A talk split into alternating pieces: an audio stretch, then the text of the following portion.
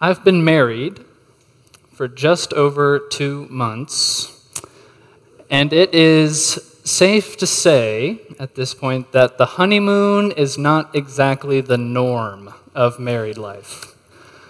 Um, by the Lord's grace, Ano and I got married on July 14th in Minnesota. Praise his name. Uh, thank you, Ben Wilson, for doing that. Ben Wilson fought through sickness and coming back from Kenya to marry us. So, anyway, that's just a public thank you for suffering through that for us. I'm grateful. So, yeah, thank you. I got to be married because of it, so thank you, seriously. Um, the day after, uh, Ano and I got to fly to Florida, just outside the Pensacola area, and we got to spend 10 days on a beachfront condo. Um, it is as nice as it sounds. And for 10 days, the hardest decisions that we had to work through were what time we wanted to go down to the beach and where we wanted to go for dinner. So it's pretty safe to say we were living the good life. Um, I'm sure most of y'all married folk can relate to this too, but like you just wake up on your honeymoon and it's just it's just this surreal bliss. Like you just can't wait to wake up and like serve the other and speak life into them or when they do anything remotely wrong, you're just so quick to say like that's okay. Like, how would you ever irritate me? Like, why would I ever be annoyed or bothered by something you could do? You know, just like, and for 10 days, it's just like this. It's just kind of this surreal, out of body experience. And, uh, and then we came home, and then we came home, and it was three, maybe four hours before we were having a disagreement about whether one is required by U.S. law to close the shower curtain upon exiting the shower. Um, and in case you're wondering, you are required to do that, so that's your free legal advice for the day. Um, but as silly and as mundane of an example as that is, it was astonishing how quickly the honeymoon glow turned into annoyed grunts about leaving the shower curtain open. And I think it's safe to say that when you find yourself in a disagreement about the shower curtain, the honeymoon is over. I'm guessing that when most of us in here came to know Christ as our Savior, that there was almost a spiritual honeymoon of sorts. Where when we first came to know Him, being a Christian was the most blissful, easy thing in the world. Or maybe if you didn't have a kind of dramatic life conversion moment and you like me or someone who grew up in the church and you can't exactly pinpoint your conversion, maybe you know what youth pastors are fond of calling a spiritual high, where you go to some camp or some retreat and man, the Lord just meets with you in a very real way. Like his presence is sweet there. And then you go back, and the next day at school, you are, you are determined to have your whole school like evangelized by lunch.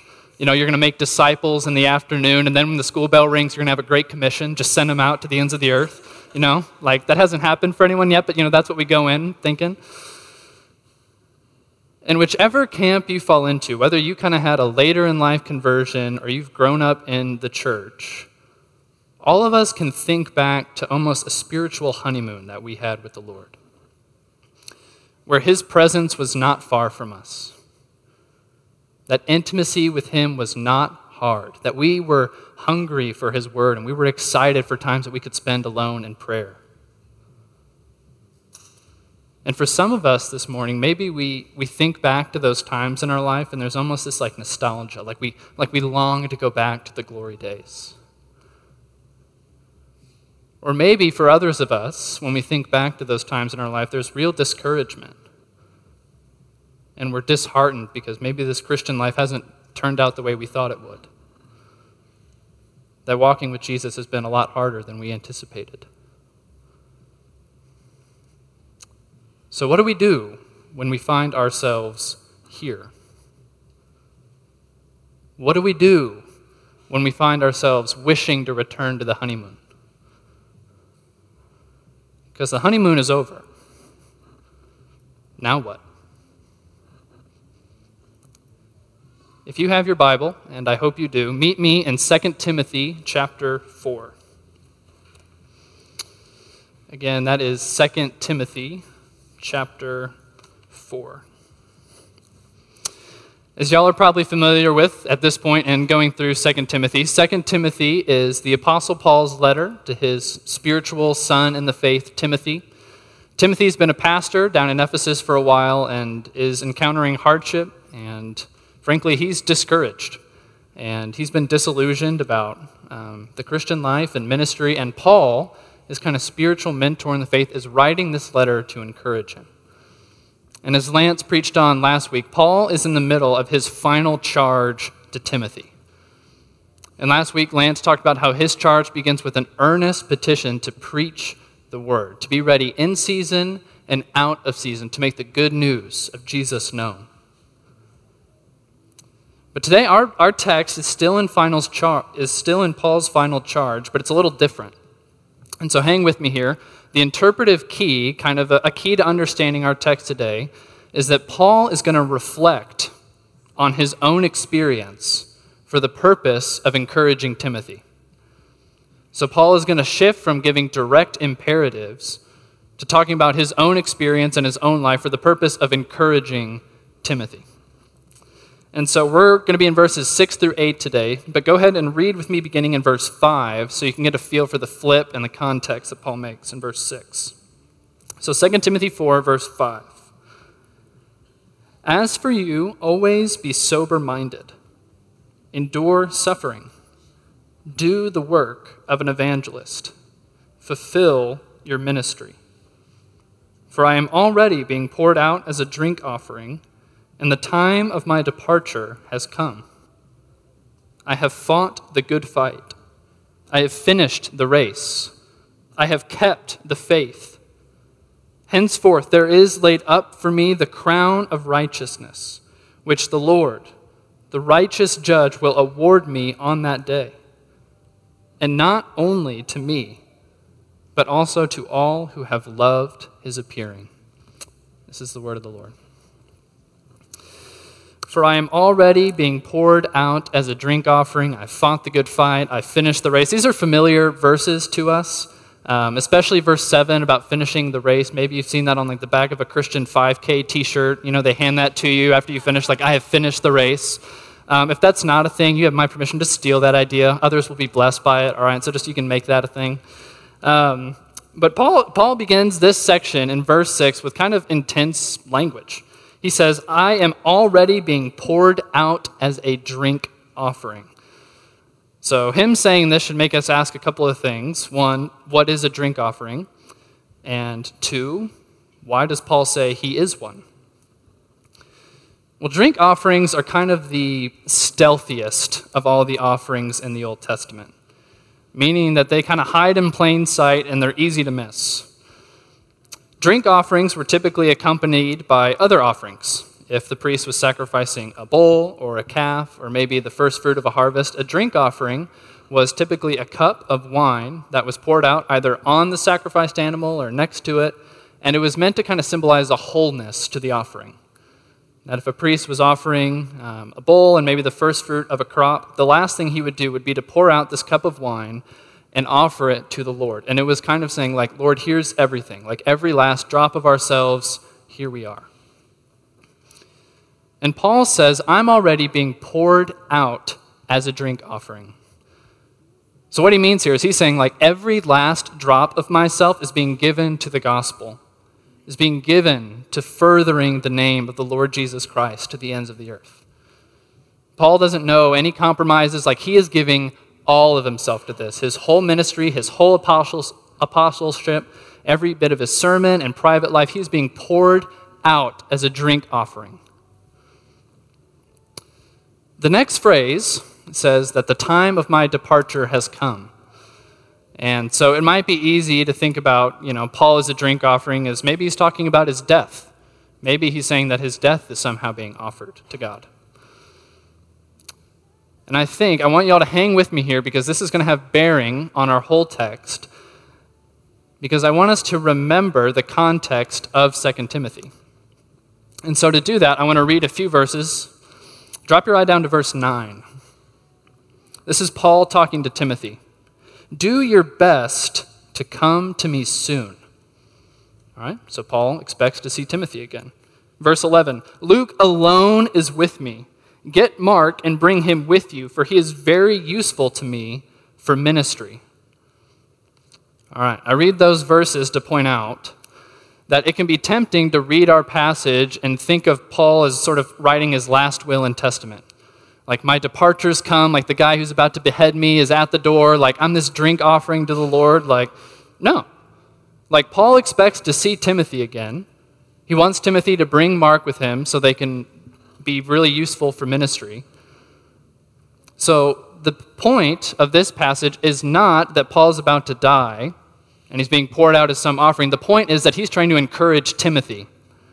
That's the point of this letter. So when Paul says that he's finished the race or kept the faith, like the way that gets brought out in English makes us feel like that's a done deal, like he's done, like he's crossed the finish line and now he's, he's kind of chilling.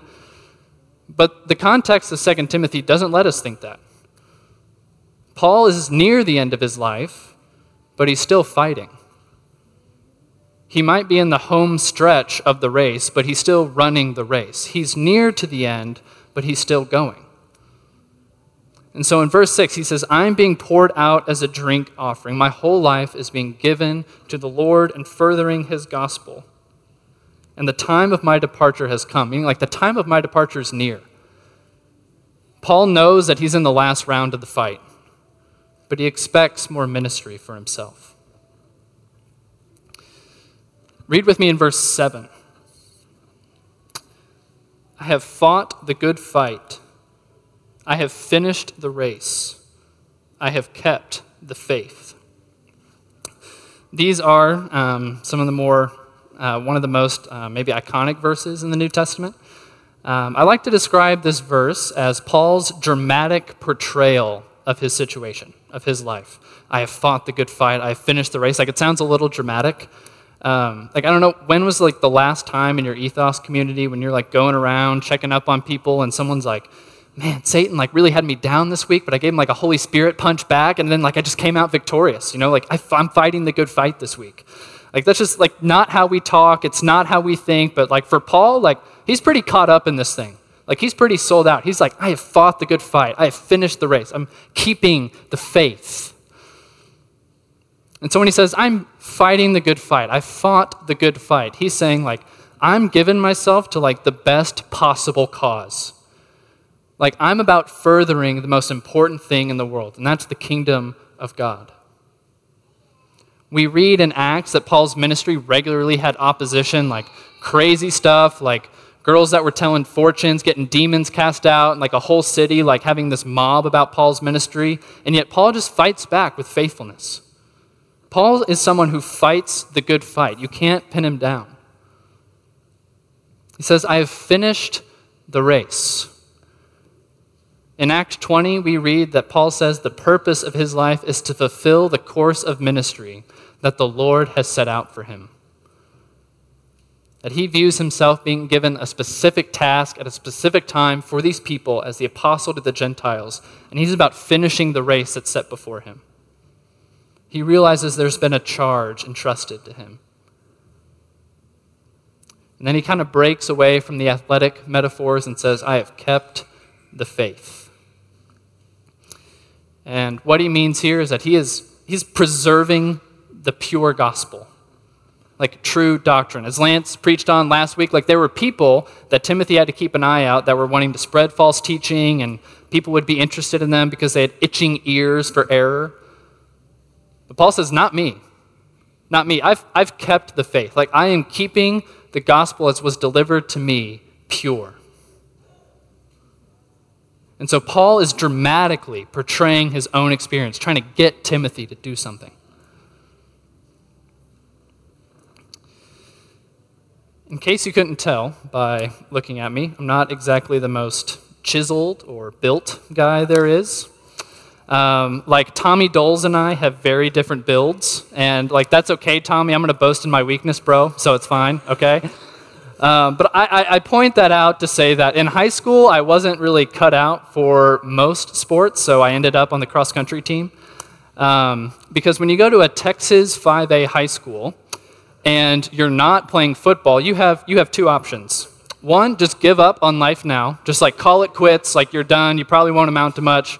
So just like kind of drop out of school, just like give up now. Or the second option, run cross country. So that's what I did. I chose the latter portion. I wasn't ready to give up yet. Um, and in cross country, I discovered that we, uh, our heroes are a little harder to find. Like if you if you're playing football, like you can do Tom Brady, Peyton Manning, like it's easy to find a hero to look up to. But when you're on the cross country team, man, you're fighting for scraps. All right, you you got to like claim your guy, okay? And there was one name that kept popping up in my coach's like pre-race speeches, and that was the name Steve Prefontaine. Uh, raise your hand if you've ever heard of Steve Prefontaine. Okay, good amount of you, more than I thought. Uh, Moses, go ahead and throw the picture up. This is Steve Prefontaine. Uh, in case you couldn't tell by looking at him, he was big in the 60s and 70s. He's got that cool like mustache and like shaggy hair look going for him. Uh, Steve Prefontaine was the real deal. Um, let me throw, your, throw some statistics your way so you can be impressed. Um, his junior and senior year of high school, he never lost a race. Just never lost one. At the University of Oregon, he was a seven time national champion when you combine his cross country and track events. At the University of Oregon, he never lost a race over a mile. All right, so two mile on the track, 5K, 10K, 15K, anything over a mile, the four years he was there, he won. It's pretty legit. His 1972 Olympic time trial record for the 5K stood until 2012 when some punk broke it by two tenths of a second, so it doesn't even count. All right, so like this guy, like this guy is the real deal. And what made people drawn to Steve Prefontaine, because he was like selling out University of Oregon track meets. Like, when was the last time any track meet has ever been sold out? Like, has that ever happened? And this was in the 70s. Like this guy, what made him like people drawn to him was not only did he just dominate, but like he was talking the talk. Like like he knew he was good and he was gonna like let people know. So I, I have some quotes for you to read, and they're just kind of epic. They're really inspiring. So read this. He says, To give anything less than your best is to sacrifice the gift. That's good. That should be like a proverb or something, all right? That's good. He said, Somebody may beat me, but they're going to have to bleed to do it. It's kind of epic and a threat. He says, I'm going to work so that it's a pure guts race at the end, and if it is, I am the only one who can win it. All right? So, brother had pride. It's good. A race is a work of art that people can look at and be affected in as many ways as they are capable of understanding. All right, he's saying, like, what I'm doing is so epic that whatever your small mind gets out of it, like, more power to you. But this is like an epic thing going on here. All right? So, this is like a sports media person's dream, a quotable superstar.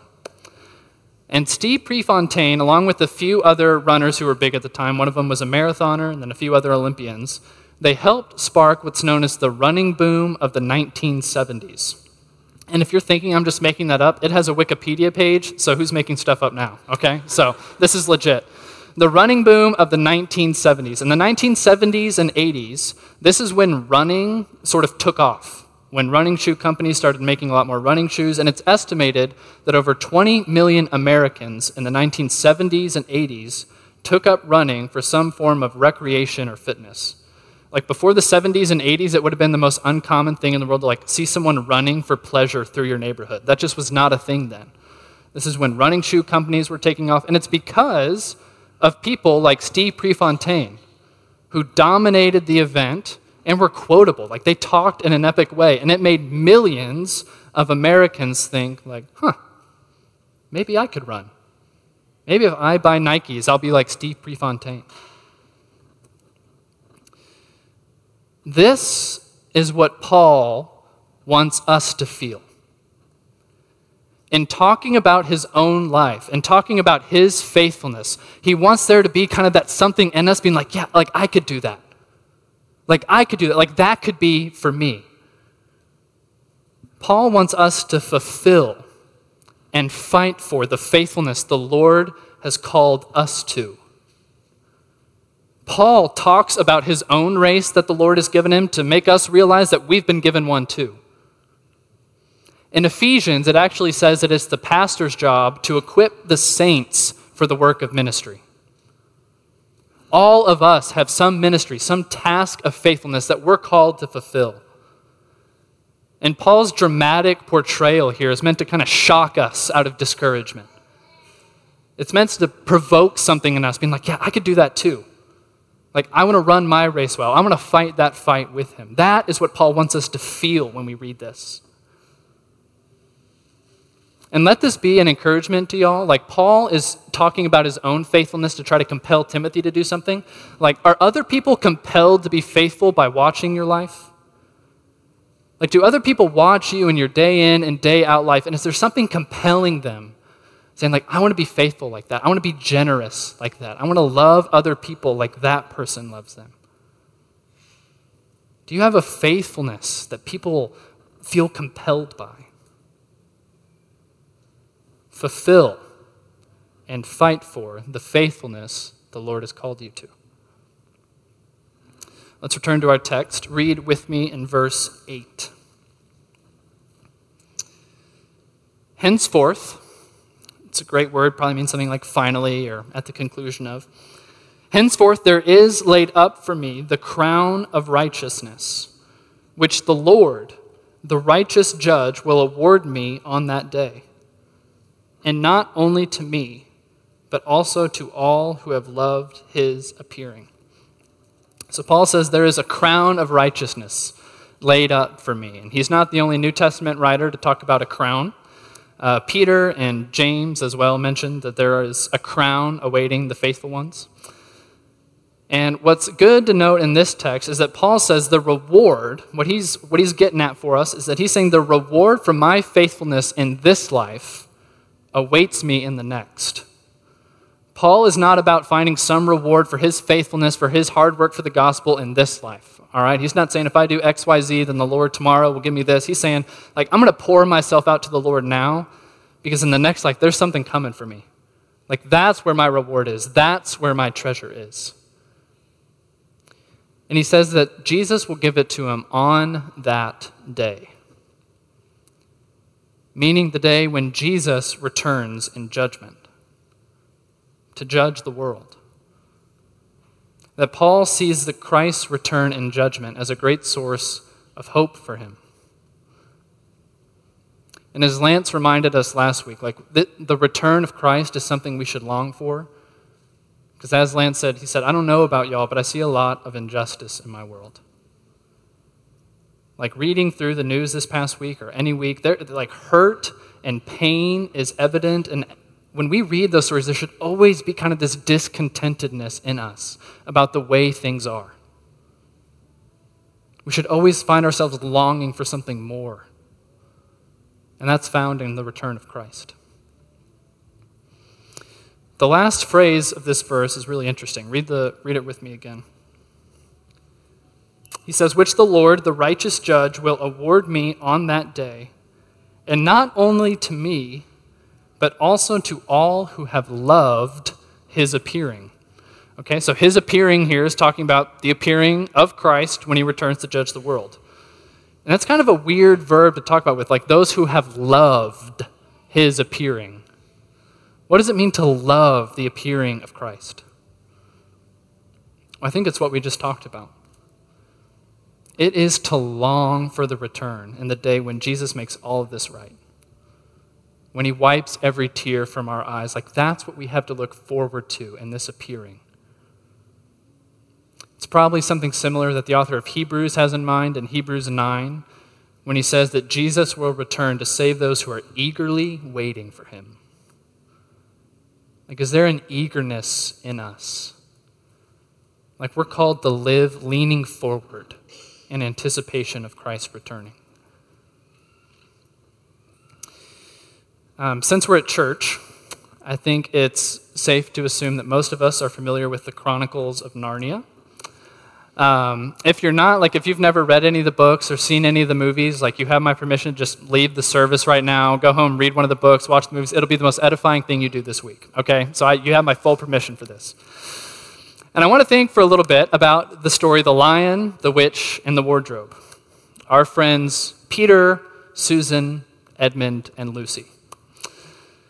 When the four siblings enter into Narnia, they find Narnia under the rule of the White Witch. And the White Witch has cast a curse on the land so that it somehow manages to be always winter, but never Christmas. which at times I feel like describes Chicago. Always winter, but never Christmas, right? Can I get an amen? Someone? Thank you. Yeah, that's good.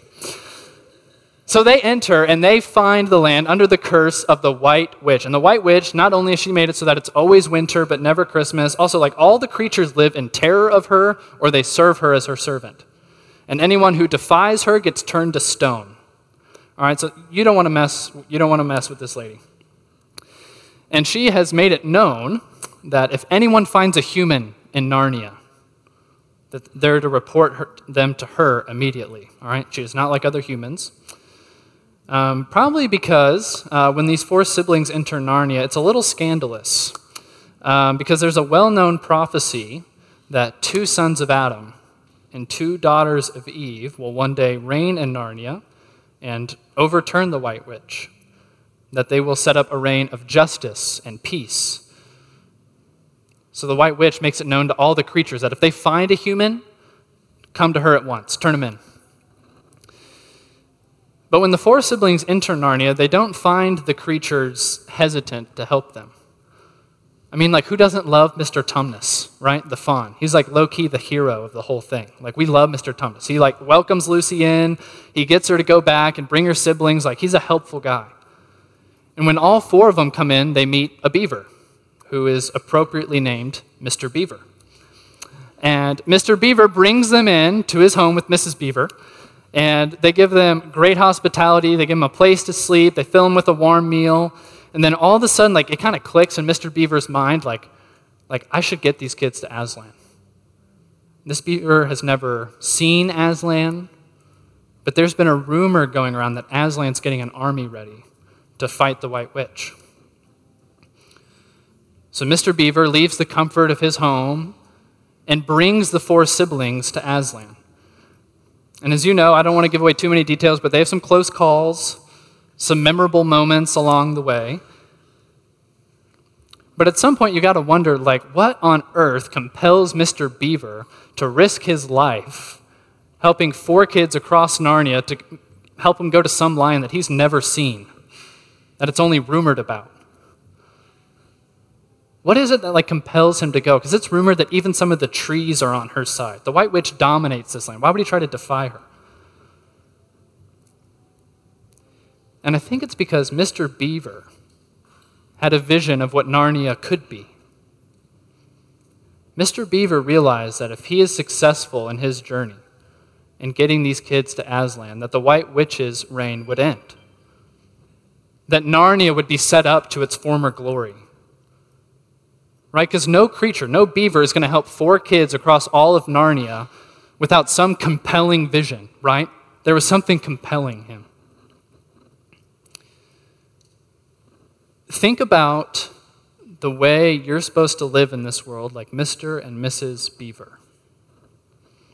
Live in the world as those in love with what it will be. And obviously, this is kind of a, this is kind of a fine line for us because we want to be optimistic for the world, but we do not want to be naive. We do not want to be a naive people because as the church, we're called to expose works of darkness, that we're not supposed to let hurt and injustices kind of continue to fester us. We're supposed to push back what's dark in the world and fight against that. But at the same time, we can't give ourselves over to this doom and gloom Christianity where everything's terrible and it's only going to get worse, like somehow it's always Good Friday and never Easter.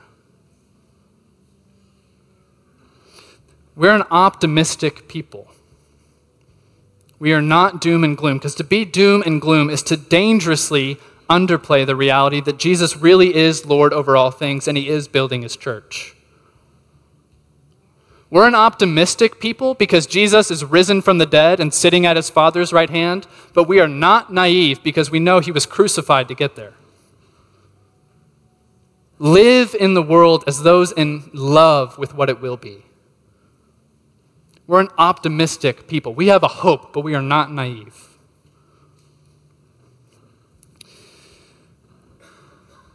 In the Christian life, most of us can think back to spiritual honeymoons. And we find ourselves longing for those days to return, where the intimacy and joy of the Lord came easy to us. But the Holy Spirit is not silent to us this morning. Because he is saying there is something you are called to. There's a faithfulness, there's a race that you've been called to run. No one else can run yours for you, no one else can fight your fight. You've been called to something. And we've been given a hope, a hope that allows us to be optimistic, that we can live in the world as those in love with what it will be.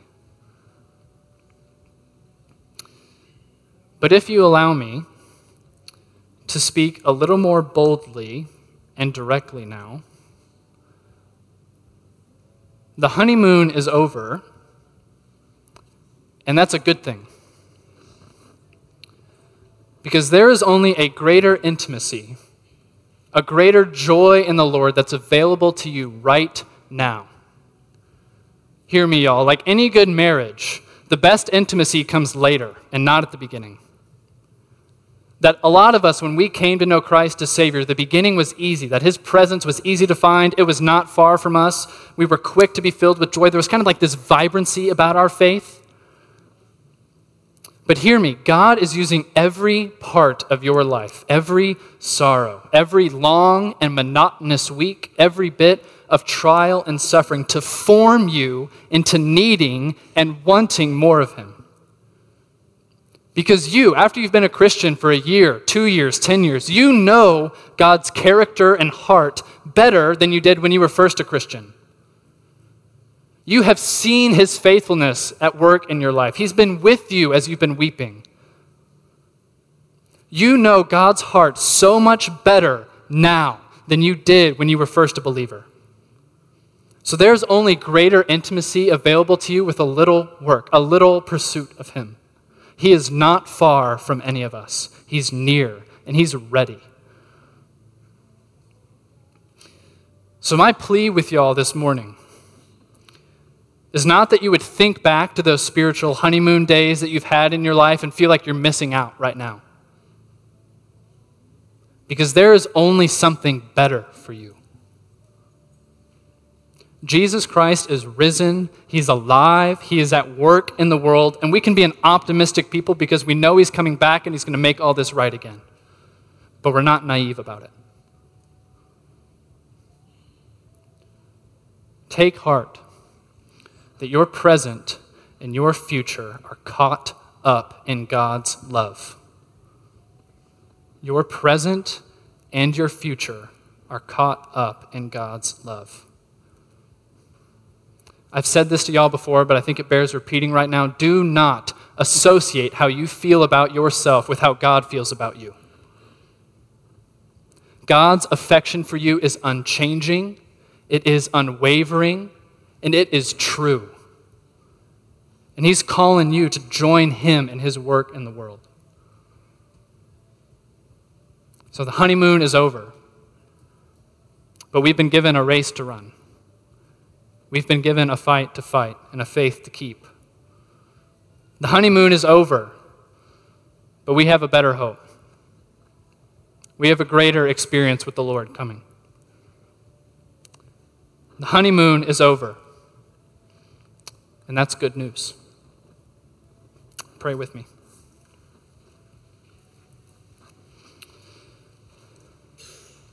Father, we thank you for your unchanging and steady love for us. Father, I ask now that you would turn our hearts to be worshipful toward you in this time. Lord, would we sing with joy and faith now, and would we cling to your promises and your presence with us? Spirit, we need you for this task. We cannot do this alone. Jesus, you said, apart from you, we can do nothing. So, Jesus, we ask for your help and your nearness to us. God, we thank you for your love. We thank you that you're in charge and that one day you'll call us home to be with you. In Christ's name I pray. Amen.